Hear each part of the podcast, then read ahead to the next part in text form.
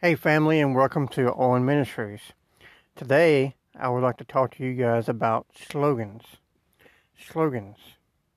Slogans are important for companies because the slogan lets people know what the company is for and what it's all about.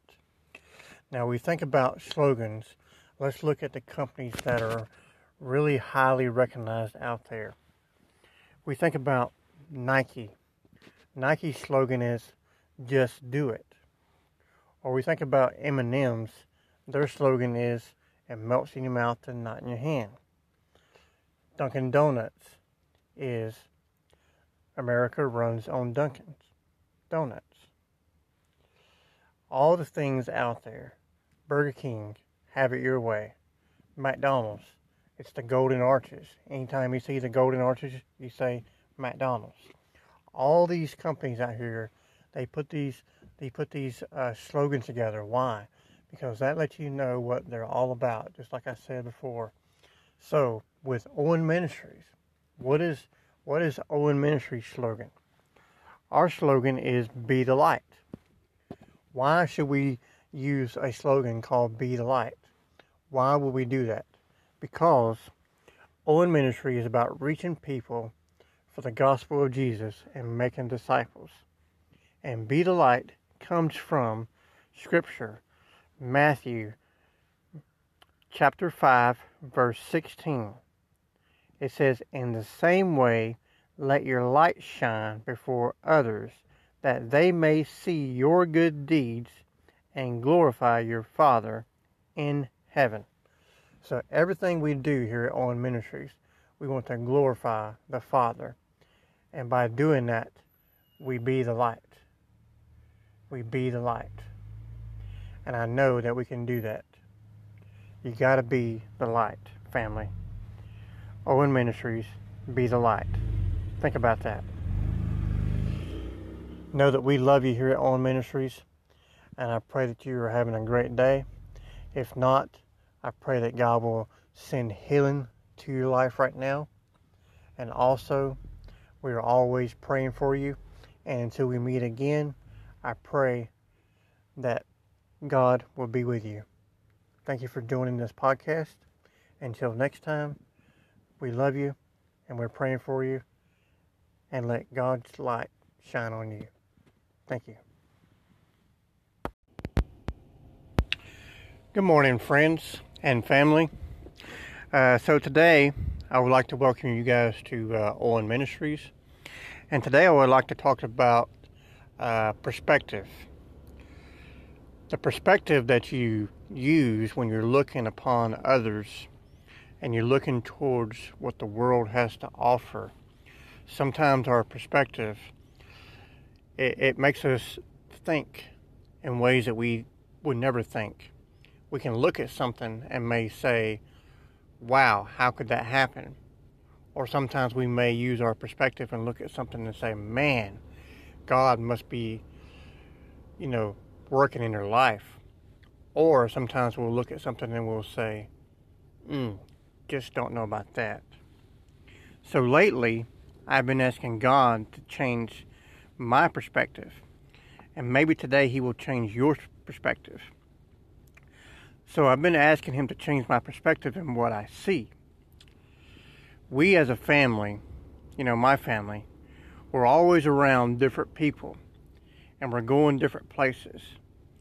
And I think we can can agree, if we don't ask God to change our perspective, then we can easily get caught up quickly in the things around us. Your perspective is a product of your connections. Perspective is very important. It will make you, make you, make you decisions on the people you hang out with and the choices that we make in our daily lives. It will confine you or release you on how God wants you to live. Your perspective will confine you or release you on how God wants you to live. God is, God's will frees you from the perspective of some things that you take upon yourself. It releases you to know I don't have to live in bondage. It lets me know that God has delivered me. He has set me free. It lets me know I am no longer bound by corrupted perspective. So if we're if we're looking in the mirror today, we're looking in the mirror to this morning, and we're saying, man, my life is really messed up. But if we if we change that, we change the word that we're using to conflict on ourselves, and we say, even though I have messed up here and there, if I change the perspective and say, this is what God has done for me, this is what God says about me, and this is what God says I am to Him, then it changes our perspective. Your perspective can free you. It can free you from the bondage of chains. There's power in the chains. Those chains can keep you bound into what you're carrying around today. It can keep you so uptight that you're, man, you're, you'll say, if they only knew about this about me, if they only knew that about me. But if we flip it, like I said earlier, when we're standing in front of the mirror, and we say, I'm no longer bound to that chain, but I'm bound to God's chain. And it flips a perspective and says, this is who I am in God. And now I am chained to God when I take that sacrifice and say, God, I need you. I need you to change my perspective. I, I am a child of God. You got to speak these things over your life, family. And when you do that, you say, I am chained to God. I am chained to God. Just like Paul and Silas.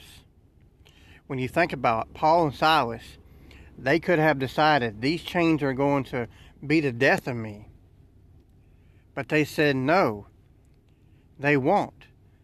I am actually chained to God. It's the power of change. When the enemy tries to bring up your past and you say, no, I will not live like that anymore. Instead, you got to say, I am chained to God.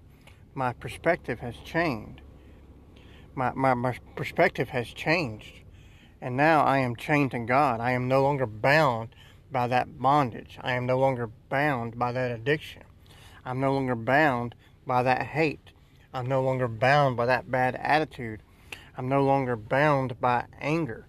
I'm no longer bound by slander. I'm no longer bound by negativity.